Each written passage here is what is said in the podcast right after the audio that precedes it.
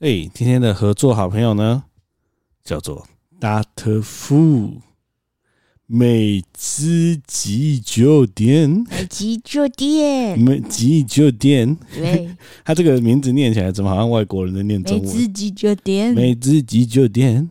他的“急”是那个脊椎的“脊”，脊椎救援店。美姿急救店，其实他名字算取得不错，就是你看到你就大概知道什么感觉。那这个呢？自从我们收到大特富的美姿急救店，用最多的就是两个人，一个人是某人，另外一个是露露。你知道我，因为我有人想说，哎、欸，快要录音了，我应该要再多做一下。结果我就发现，只要你不在的时间，露露都在趴在上面，而且他是在上面滚来滚去，很舒服啊。我觉得这种东西很舒服。对，那今天啊，什么就是美姿急救店呢？哦。因为那个刚好提到说，为什么我跟露露那么爱做呢？我先帮你分析露露的心理状态。因为 这个坐垫呢，它有一个功能，就是它的坐垫的底部它是非常弹力透气的，所以你坐上去之后呢，你会觉得你屁股的压力都被释放了。因为譬如说，现像现在你拿去坐嘛，我没有坐嘛，我就觉得我屁股好像坐在硬邦邦的石头上面，因为我已经习惯那个弹性的触感了。嗯，对，我觉得这是一个为什么露露喜欢在上面的原因。那如果你要说我的话呢？那时候看到这个业配，我就跟整行说：“哎、欸，我想要试试看这个，因为我觉得我的坐姿都乱七八糟。我每次只要去按摩，我就一定会被师傅说你的那个下体循环非常不好。因为我下体循环听起来超变态，下肢下肢循环，下体循环。因为那个我太长久坐了，第一个使用的区域是我工作的时候。”那我就发现，因为它下背，它比较特殊的是，它下背部支撑性很强，它就有两块凸在你的那个，等于像是屁股的上方，等于是腰间肉的部分会有两块帮你支撑住，所以其实你在做的时候，你会不知不觉就是坐姿会非常良好。哦，对对对对对，你想到我最想讲的，就是从小到大，我们最大的问题就是我们永远不知道怎样的坐姿是对的。它这个美姿急救垫，它最大的功用就是它让你随时随地都保持在一个正确的坐姿，不管你是坐在什么地方，它用一种很柔软、很舒服的方式来辅助你。这一点真的是我以前没有想过。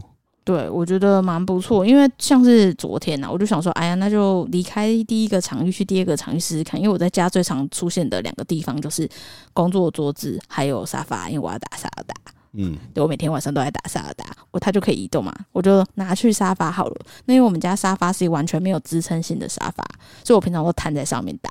但是我昨天拿去之后，我其实原本想瘫在它上面打，但我发现我没办法。它会用一种方式让你坐在上面坐的很很舒服，但是又坐的很端正，因为它很软嘛，所以我就哦这样打打打打打，所以打打久了之后会觉得，哎、欸，因为我之前打久我都会起来扭一扭，因为很酸，就是我屁股很痛。嗯然后腰也很痛，然后昨天打一打就觉得哎，没有那种感觉。对，所以如果听众啊，你曾经有什么印象，就是你在发懒做某件事情的时候，你就是用一个不对，但是你觉得好像有点舒服的姿势在做某那一件很舒服的事情，比如说打电动、看漫画，什么都可以。然后你会突然觉得哇，起来的时候全身酸到不行。那我觉得这个急救垫就是在拯救你的这个时刻。没错，因为你有的时候你太放松，但是你的姿势是错的。那他的方式就是会让你在放松的时候用正确的姿势来放松，这点其实超重要，因为你才有真的放松到，不是只有精神的放松，你身体也会跟着正确的放松。没错，没错，我觉得这超重要的。然后因为呃某人已经是个长期使用者嘛，那我其实是现在 right now 坐在上面，我就是跟大家分享一下我最冲击的感受是什么，就是我的腰。因为其实腰是有点内凹的嘛，虽然我有点胖，没什么腰，但它是有点内凹的。然后因为我们大家家里面一定都有很多椅子，就是工作的椅子，你可能会买好一点，但是你一定要，比如说厨房的椅子、餐椅，或者是说你在什么客厅旁边的椅子，那种相对起来它的底是硬的，或者是它的背部是比较简单的。这一张急救垫它放上去，你就直接任何椅子都变成人体工学椅。就像我现在，我坐在一个很硬的椅子上面，但是我现在加了这急救垫之后，我觉得，哎，它已经变成人体工学椅了。然后它后面的那两块气垫，它会这样扶着你的腰，哎，这感觉蛮蛮屌的，是吧？是，对，你就会觉得你的腰有被完全支撑住，这是我觉得最屌的地方。我后来想到一个，这个急救垫它最关键的因素是什么？就是你家有很多的椅子，但是你不可能每一把都换成人体工学椅嘛，所以你只要买一个坐垫就好。你你就拿那个坐垫，你什么椅子你都放上去，都变成人体工学椅。真的好像有道理，对不对？因为你屁股只有一个。对，而且它不止可以放在椅子上，它其实譬如说我们在陪小咖宝玩，对，是那个平平的软垫，你也可以就是拿过去，因为它可以移动，你就拿过去，然后坐在它上面，它也就是可以支撑你的腰部。没错，而且我还是想到一个情境，就是如果你要出去玩，你这软垫你直接拿去放在你的车上，你开车的时候坐，它就支撑你的腰，你就不会那么不舒服。哦，有道理耶。而且你到那个，比如说你去露营，你开车你放在你你的座椅上，然后你到现场露营，你就可以拿它去用。而且它有一个我觉得很很有很贴心的功能，就它可以拆掉拆下来水洗。我刚刚正想讲这个，因为你到处拿一定会脏嘛，所以它的可拆式水洗我觉得很厉害。对，所以我觉得呃，可能会有听众会想说，这个急救垫到底什么时候会用到？我觉得很简单，你就想象成最懒的，让家里面所有的椅子都换成人体工学椅，就是买一个这个垫子。没错。推荐给大家，非常简单、懒人、有效的，让你任何坐的地方都变成人体工学。嗯，还有一个很屌的功能，我觉得很多人都会忽略。哎，就是它在你屁股屁眼那边挖了一个洞，有吗？嗯，它在屁眼有挖洞吗？没错，让你可以方便放屁。我猜有吗？他有挖洞哦。哎，他这有挖洞哎。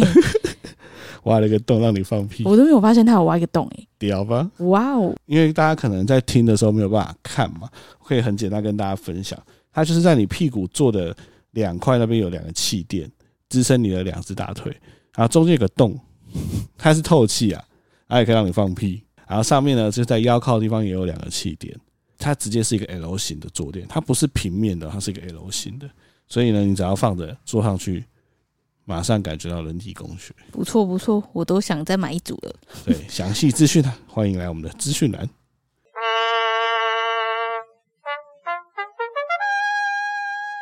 欢迎收听真 couple，我没有事，我是真开朗。嘿，我们有个粉专叫永康真开朗啊啊，这个今天要跟大家分享什么事呢？第一件事就是我对面又在打哈欠，什么？什么？什么？为什么会打哈欠呢？因为上午去运动太累了。不是哦，是那个我发现最近在叛逆期。我发现最近有一个小感触啦。什么？就是啊，要怎么样不抱怨自己的生活呢？嗯，就是要觉得自己很幸福。对呀。那我们两个最近有一直觉得自己很幸福。对呀。所以你要从，就是要怎么样觉得自己很幸福呢？那个关键点在于，你的生活进入了一个平衡的状态的时候，你要去意识到这件事情已经是一个平衡，而且这个平衡可能是你以前很向往的生活，你才会觉得幸福。因为我觉得很多人都会活在当下，但是你你看的都是你缺少的事情，或是你还没得到的事情。但其实当下的生活，对于以前的某个阶段来说，可能就算是幸福了。好哲学，很哲学吗？因为我觉得幸福就是在一个事过境迁之后，你才会体会到你你之前已经有经历过的一件事情了。就是你很大很常就是说啊，你也想一下嘛，以前当学生多幸福啊，有没有？哦，大家不都很常说这种话吗？对啊，以前当学生多幸福啊，以前怎样多幸福啊？所以你得经过那件事情，你回顾的时候，你才会发现，哇靠，以前多幸福啊！那我现在觉得，以现在的我自己现在当下的状况来说，我就觉得现在的这个状态。不管是工作啊、生活啊、呃、亲子啊、夫妻啊，他一定都还是会有一些需要解决的问题。但是现在相对稳定的状态下，其实就是一种幸福。哦，我最近在反思我自己。可是很长时候是你在那个时期，并不会觉得这件事情。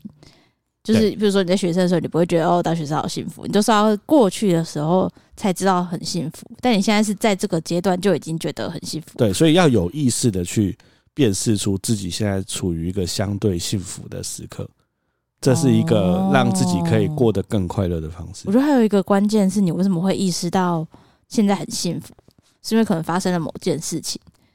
就譬如说，对我来说啦，譬如说，呃。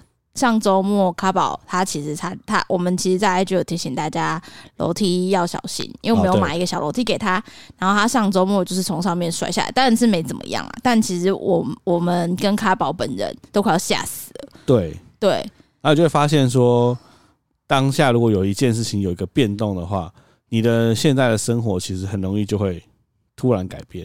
对，你才会意识到，其实那个时候是幸福的。对，你就是当遇到一件很关键的事情，你可能当下会有很多念头闪过去，说：“哎呀，那我刚刚是不是跟他玩，他不会去走那个楼梯，就不会发生这件事情，或是等等，或是哎，幸好他现在没事。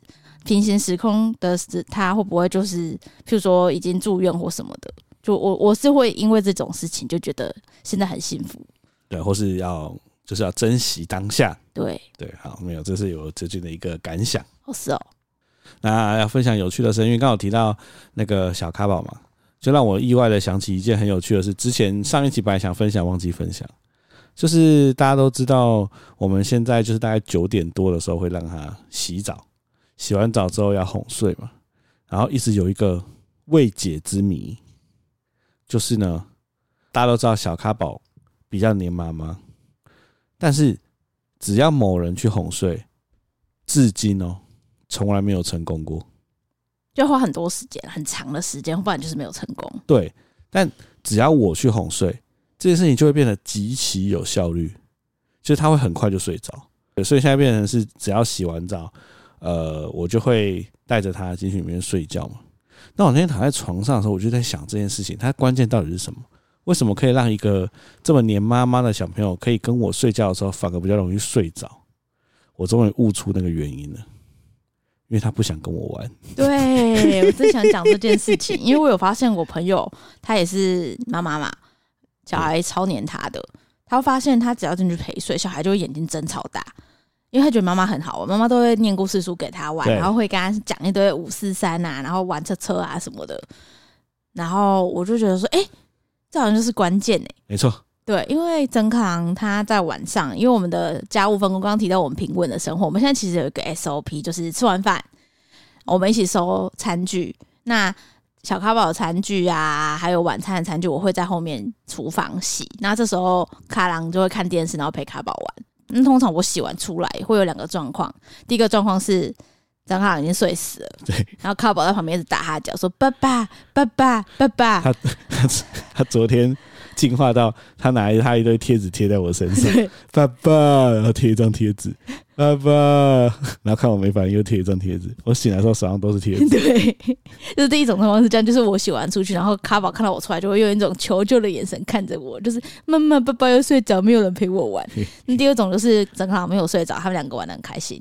在这个阶段呢，就是我通常会接手跟他继续玩，让卡郎休息一下，因为卡郎等一下要担负的重任就是要陪睡。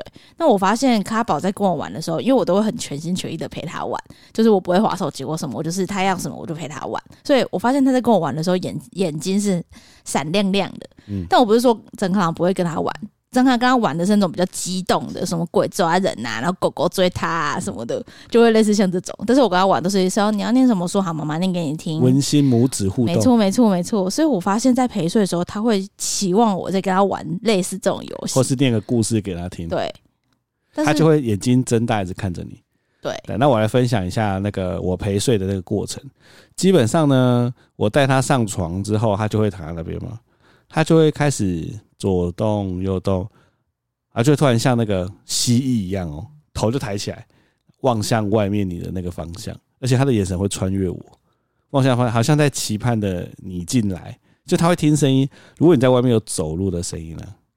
或是有什么样的，比如说你在打那个塞尔达，突然有点声音，他就突然像蜥蜴一样把头抬起来，然后他就会说就会看我。这时候我突然会有两种，一种就是我刚好在看他，我就会说睡觉，他就会继续睡。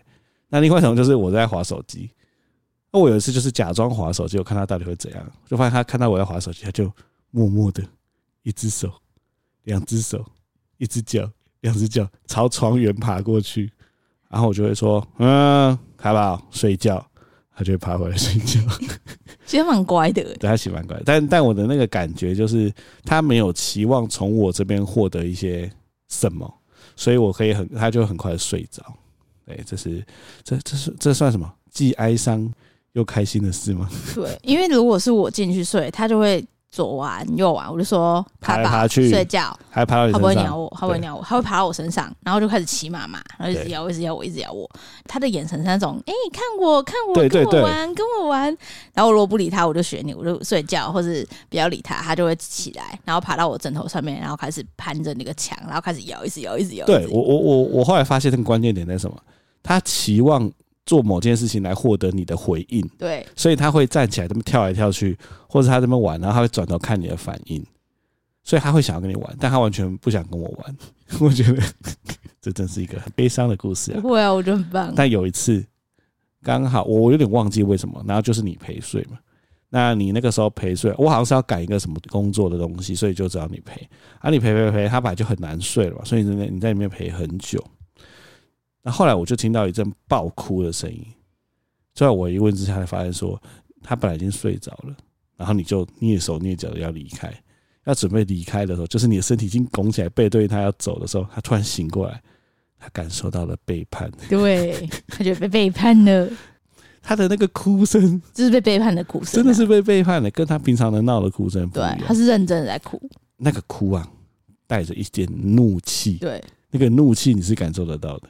而且他的脸很臭，而且其实我慢慢爬下床的当下，他就再抬起来看，然后我就慢慢缩回去，我就说：“哈，妈妈，妈妈继续陪你哦。”他没办法接受，他就直接爆哭，然后他爆哭，我就一直抱他，我要抱他，说：“没事没事，我们睡觉。”他就直接一直扭一直扭，他就不接受，他可以长个性的，就是觉得你背叛我，我被我抓到了，我才不要听你讲嘞，然后就离开我。对对对，然后我就只好把他放下来，他就冲出去，对他他泪奔出来，对他奔出去。林冲夜奔，对，然后我就只好追出去，很像偶像剧的剧情。他出来之后啊，大家应该觉得他是继续哭，没有，他不哭了，他就是臭脸一直瞪着我们两个，然后就是拒绝再进去睡觉，拒绝睡觉。对，那一天他大概闹到三点，对我真快，所以我会那么累。有时候最近是因为看他睡眠状况，他有时候突然就不睡，他就真的不睡，他就真的就是闹到两三点。因为我他不睡，其实我不太敢睡，我怕他发生什么事情。哦，对，因为我我很常陪他陪一陪，我自己就睡着。对，但是我不醒来他就睡着了。对对，但我不敢这样，因为我因为他之前就是我真的觉得小孩要平安长大真的很难，因为之前发生好几次，就是家里可能呃柜子没有关好或什么，他就去碰，嗯，然后都会不小心受伤或什么的。所以我我其实他没有睡，其实我心里是不安稳的，我就会我也很不安稳啊，但我就不小心睡着。对，但我就是没办法。所以其实我会很累，就是因为这样，就是我值半夜班，如果他没有睡好的话，我通常需要睡个午觉，不然我晚上会没办法。那这个这是睡觉吧？然后我们最近也发现，因为小咖宝的脑袋里面开始长出各式各样的情绪，他难免会有点错乱。我觉得他最近错乱的频率越来越高。大家可以想象，一开始的小孩，他就像我们之前讲的，他只有笑，然后后来开始有怒。但是他现在要什么时候要笑，什么时候要怒，他有时候会有点抓不住，所以他可能会哭一哭之后笑，笑一笑又哭。那最近发现他除了哭笑不得之外，我觉得他有的时候也不知道自己现在在生什么气，这是一个很关键的感觉。所以你会，比如说早上起来，他一醒来哦，你就知道他今天心情好不好。诶，这个我以前没想过诶，他如果心情不好，他一醒来就开始生气，他的那个生气就是一路气得下床，然后走出来外面。那个气势就完全不一样，对什么事情都充满了愤怒哦。因为他现在啊，开始会懂得拒绝嘛。那他现在拒绝方式就是不，他最近刚学会不，所以他如果不要，他就不啊。他生气的时候，我就问他说：“哎，你要不要吃早餐？”他就不，开始把那个面包打掉嘛。那我想说：“哎呀，你不是肚子会很饿吗？”我就把那个面包撕一点点放他的嘴巴，他就吃了。然后吃吃吃吃吃一吃之后啊，他就走走来走去走来走去，还是很气哦。然后走那边指着面包，哒哒哒哒哒。我说：“你要吃早餐吗？”要。我说：“好，我再拿面包给他。”他拿了之后又丢到地上，不。阿里到底是被？我就经过今天早上的情境，我觉得你就把它当成，因为人家说两到三岁足够钱，是因为他在长自尊嘛，你就把它当成你在跟一个有公主病的人交往。公主病。对，就是你，因为你女生不是很多人都说什么，比如说你要吃什么，然后说哦都可以啊，那你说什么不要，不要不要，不，可不要，拉面不要。对，或是在吵架的时候，你说：“哎、欸，你有没有在生气？”没有啊，没有在生气啊，真的我没有在生气。好，然后你就怎么不理他？好，就说，然后又开始生气，类似像这种情节。而且我印象很深刻的是，我那个时候有想到一招，我也是有听你的教诲，我就拿出了他最爱的香蕉干。右手拿香蕉干，对，左左手拿面包，说你要吃香蕉干还是要吃面包呢？他就开始哭嘛，呃、欸，我就说你要吃香蕉干还是面包？他就指香蕉干，然后我就说你要香蕉干？好，我拿给他的时候就香蕉干不能掉到地上，整个暴怒，对，他现在会这样。背叛，他就就啊，然后然后他的那个暴怒是他整个人哦，本来是站着哦，他就开始坐下哦，他躺在地上。用仰视的姿势躺在地上，开始就像什么，这不是肯德基，这不是肯德基，他就开始这样子啊，然后我就说好了好了，给你吃香蕉干，给你吃香蕉干。然后我又接近他，他两只脚就踩在地板，开始往后游。我说我到底看了什么？一个人在地上有仰视。对，没有，因为他现在五岁之前没办法控制情绪，所以如果是我们两个在家啦，因为我上周末有遇到这个状况，就是他明明肚子饿，然后我蒸了馒头要给他，他就拿了开始爆哭。我就想说，嗯，没有原因的，没有原因，突然哦，对，然后我就想说，哦，好啊，我就说好，那你就先哭，妈妈先剥小块的，你要吃你再自己吃，然后我就在旁边剥剥剥，他就啊，我我我我，然后说哭完了吗？要吃吗？然后就要要，我就说好，那我就把一个塞进他嘴巴，他就开始很开心的吃，就是等他那个情绪过，我就我就在旁边看他。然后我我心里就觉得说，哦，我现在终于可以理解，就是譬如说有些餐厅啊，或是卖场，有小孩就那边崩溃痛哭，然后你根本不知道他在哭什么。然后他在地板游来游去。其实其实如果大家看到那个公共场合有那样的家长，其实家长其实有时候也很困惑。通常家长也会很慌。对，就想说，嗯嗯嗯嗯，刚不在还好，怎么怎么怎么又开始哭了？对对啊，就是他还在学习。感受自己的情绪，对，这是一件蛮特别的事情。对，就是他不是，我觉得不是小孩一开始都跟成人一样可以控制自己情绪，大家要了解这一点。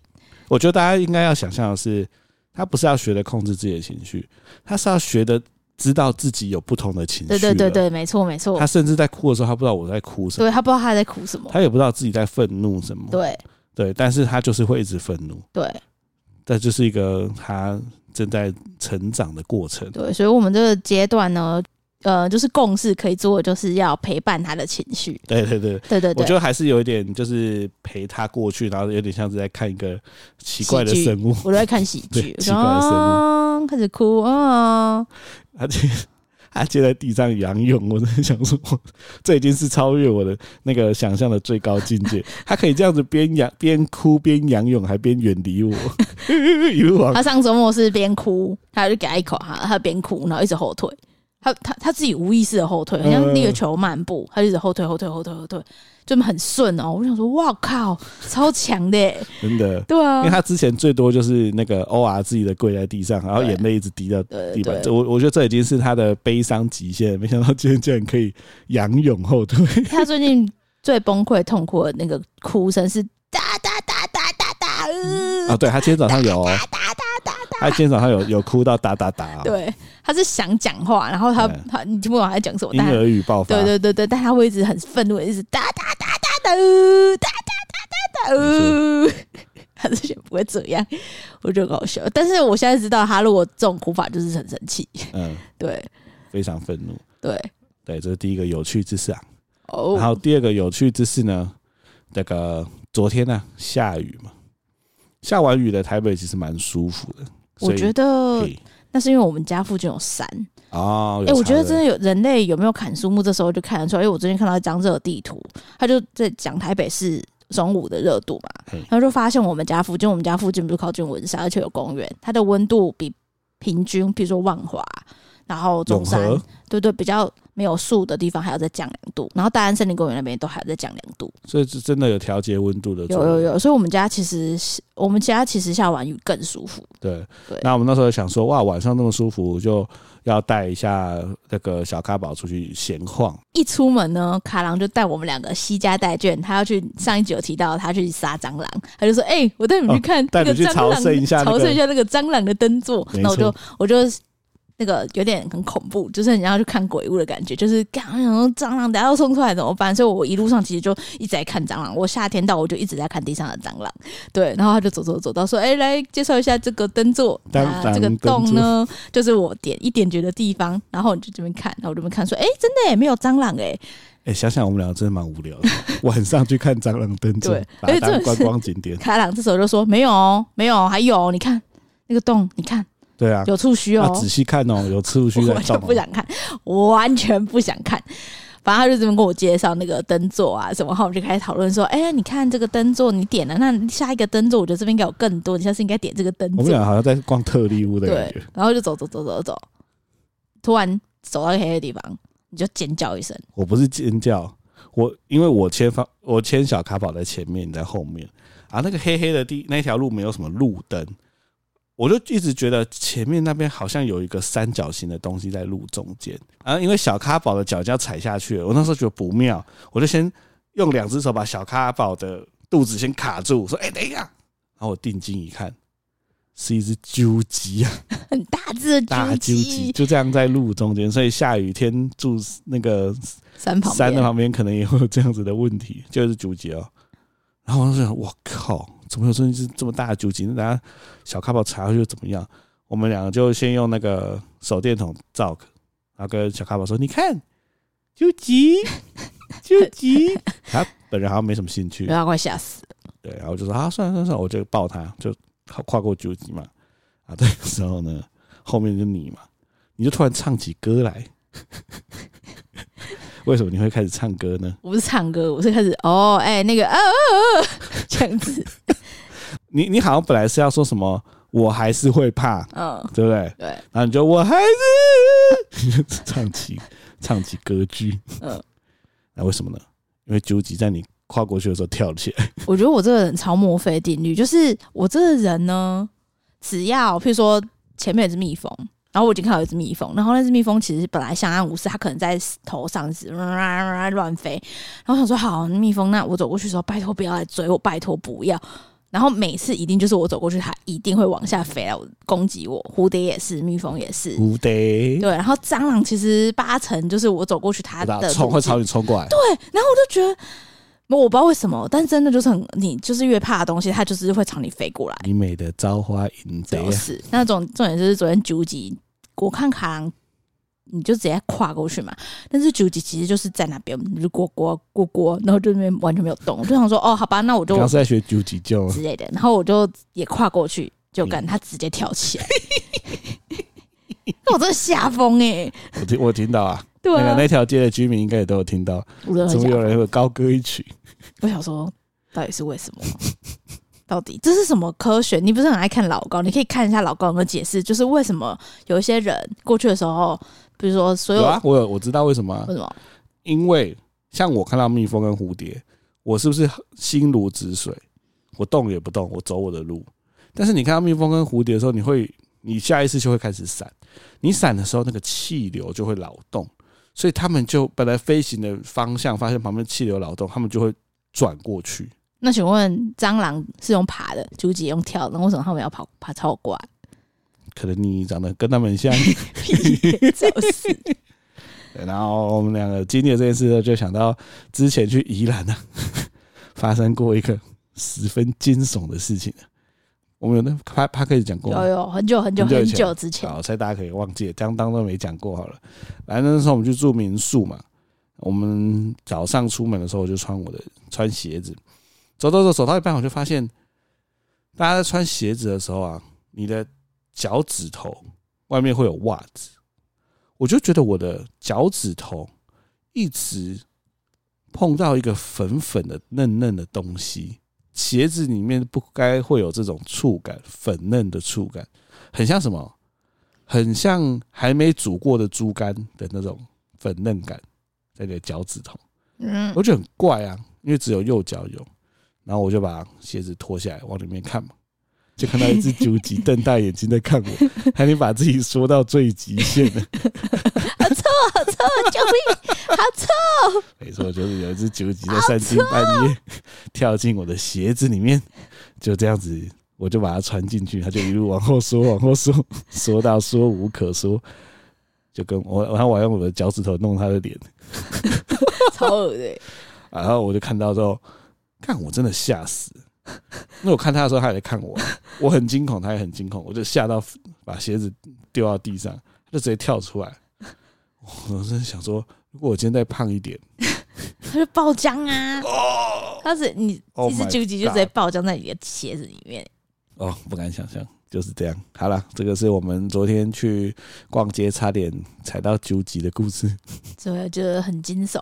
对，对，大家如果住民宿啊。因为我自从那个事件之后，我就知道说，如果你住那种有田的民宿，鞋子是放外面的，你千万就是早上穿的时候要敲一敲，要敲一敲，真的，你不知道里面有什么东西，真的很重要，你要敲一敲，啊，真的，不然你都不知道里面住了什么，说不定有蟑螂也说不定。对，田鼠。啊，你最近有什么有趣的事吗？哦，最近有趣的事就是因为我礼拜天都会带卡宝去爬山嘛。我们礼拜天因为卡郎早上都会去打球，所以我跟卡宝的行程就会是他起来，然后我赖床。看他要不要放过我，我就说拜托，我再让妈妈睡半小时，我求你，拜托。然后他说就开始啊，然后就会哒哒哒哒哒哒哒哒哒哒哒哒哒哒，然后就我到时候通常都是投降，因为我没办法，因为他就一直打我，一直敲啊，还用尽办法吵你。对，然后我说好吧，我就起来，然后就看我起来，他就很开心，然后就自己往爬下床，然后就是牵我的手跑出去。然后这时候呢，我就先叫麦当劳。因为我就是、欸，你真的每个礼拜天都吃麦当劳哎？你知道为什么我会这样吗？而且你薯饼都不吃？对，因为他那个套餐没办法没有薯饼啊。现在我们家附近的那间麦当劳就一定要叫套餐，而且早上的麦当劳是没有薯条的，对不对？对，它只有薯饼。对，为什么啊？我不知道，但是他说包在套套餐里面。就是你无法拒绝，对对对，所以我都会没差啦。反正我我就是因为礼拜天只有我一个人顾，然后我就会有点想要补偿一下我自己，就觉得啊，吃顿好的吧。每个礼拜天都会点猪肉松饼套餐，最肥的那种，加一杯蜂蜜奶茶，超肥的。啊，小卡宝吃什么？他就是会给他蒸馒头，然后我会叫一个那个麦当劳柳橙汁给他喝。哦，对，然后我们就会开始麦当劳来，我就开始吃。然后我就会播天线宝宝给他看，这时候就是天线宝宝看到饱，因为我就是想好好的吃我的早餐，我都已经早起，然后他就会啊拜拜拜拜。哎、欸，说到天线宝宝啊，我必须分享我最近有个观察，我发现他的天线宝宝要看得很开心，有个必要条件，就是我们又有人陪他看。对，他自己看他其实不开心呢、欸。嗯，听众有看天线宝宝的，就会知道它里面的太阳都是小孩嘛。那小咖宝最爱的就是太阳的那个桥段，就是他看到那个小孩，他就很开心嘛。但我最近看了发现，他每次在笑，他会看着你笑，他都会看着你，对，他先看你有没有反应，对对对对对对对。所以我后来发现，他的天线宝宝必要条件是我们要陪他看，对。好，你继续说。所以我就边吃早餐，然后他看到太阳会看我，说：“嘿嘿我天，女朋友哎，小花，我乱取。”我就说：“那女的就叫小花。”然后还有那个什么长得像德国小，我就说：“哎，是德德哎，德德对啊，或者哦哦哦哦，OK 的，我就说哦哦之类的。然后就，然后我就通常看个五集，我可以把我的麦当劳早餐吃完，然后就吃完，我就说好，那我们要准备去爬山，爬山喽。然后就很兴奋，冲来冲去，然后就爬山。我们从大概他会走之后，我就其实我就蛮喜欢带他去爬山的，嗯、所以每次爬山呢，通常那个时间十点半爬福州山的都是银发夫妻。哦，对对对，对对对对对。然后八九不离十，几乎每次去爬山，最后一定会有三四对银发夫妻档说：“这个应该只有一岁哦，好厉害哦，弟弟加油加油加油，好厉害，好会走哦。”这周末有一个那个。阿妈，他说了之前都没有人说过的一句话。他说：“弟弟好厉害哦，但是妈妈更厉害哦，因为他觉得我一个人带他去爬山，然后他又不太会走，然后就很厉害哦。他觉得我很用心，这样我说，哦，反正呢，懂得称赞妈妈，对他懂得称赞妈妈。然后最重点是卡宝，其实经过这些磨练之后，其实有越走越好的趋势。但我发现他其实还是不不太耐走的原因，是因为我们成人快大步，他要走大概三四步，还要小碎步，小碎小碎步跑。”对，然后所以他就我走一步，他小碎步跑，两步小碎步跑，所以他其实到中间，我发现如果他开始加速，你会发现，哎、欸，等一下旁边这个人怎么开始往前加速？我一开始会觉得很欣喜，就是哎呀，你要自己走了是不是？哦，而且他那个加速是超级小碎步的往前跑。对对对，然后后面才发现他其实是要，你不是把恕我难教，就是这个很有趣哦，就是我们在牵着他走，走走走，他会本来很开心的走，他会在某个时间点突然超快的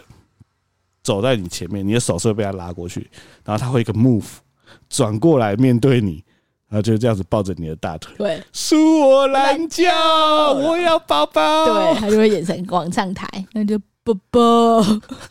就他累了，对他累了，他需要休息。然后我就看他说：“你要抱抱？”他就说：“要。”哎、欸，其实我后来想想，这蛮有趣的，因为我以为小孩要抱抱就是他不走，就跟狗有点像，嗯、累了就不走了。但他不是，他是会先加速到前面挡住你的去路之后，然后再说他要抱抱。对，他就要抱抱。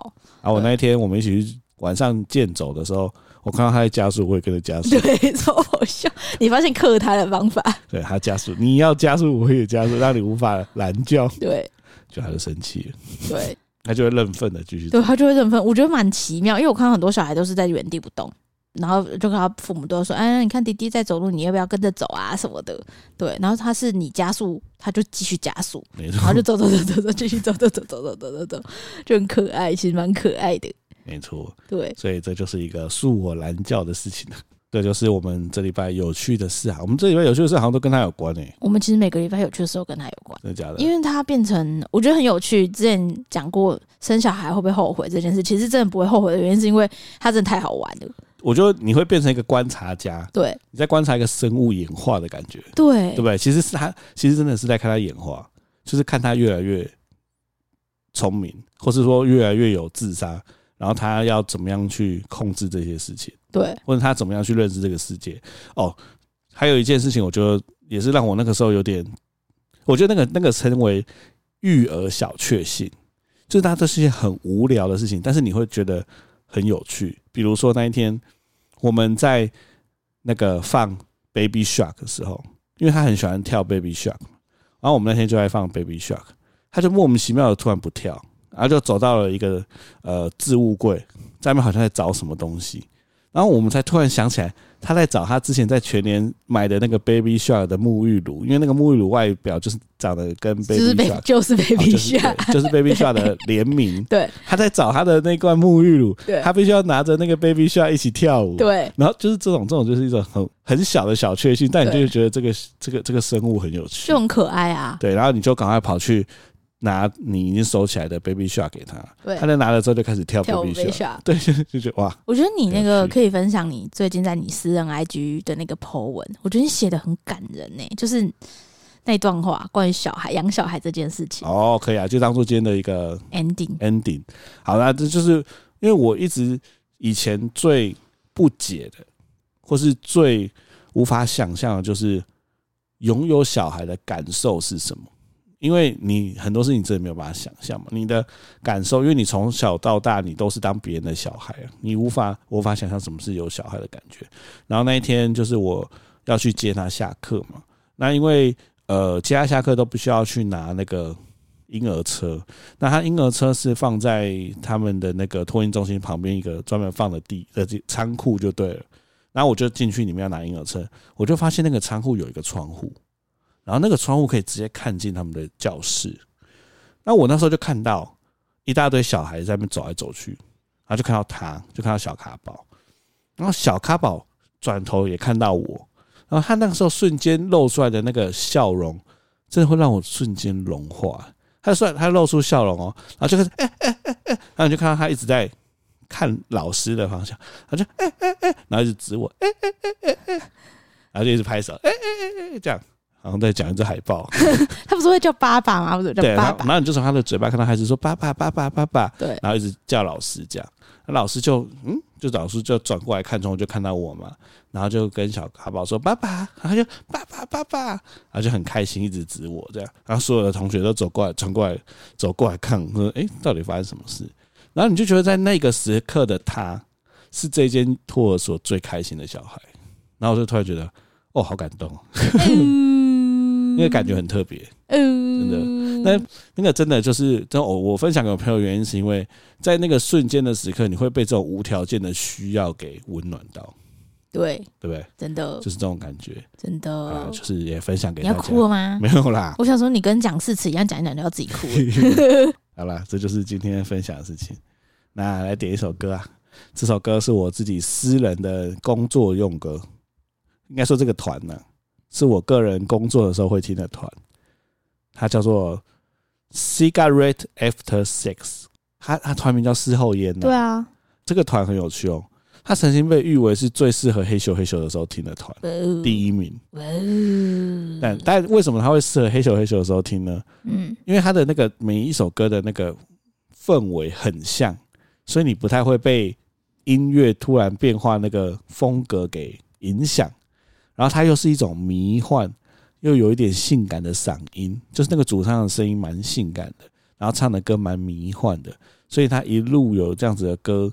一路播下去，你会觉得很顺，然后有一种罗曼蒂克的 feel，所以我后来都拿来工作，因为他不太会去影响你工作的思维，但是它可以创造一个有点慵懒又罗曼蒂克的情境。那感觉有听众下次要备孕的时候可以听，可以可以可以。之后音乐台，然后我想要特别推他一首歌叫《Cry》，为什么呢？我也不知道，我就觉得哭哭哦，对，哭哭。但他这首歌的那个旋律，我觉得很赞。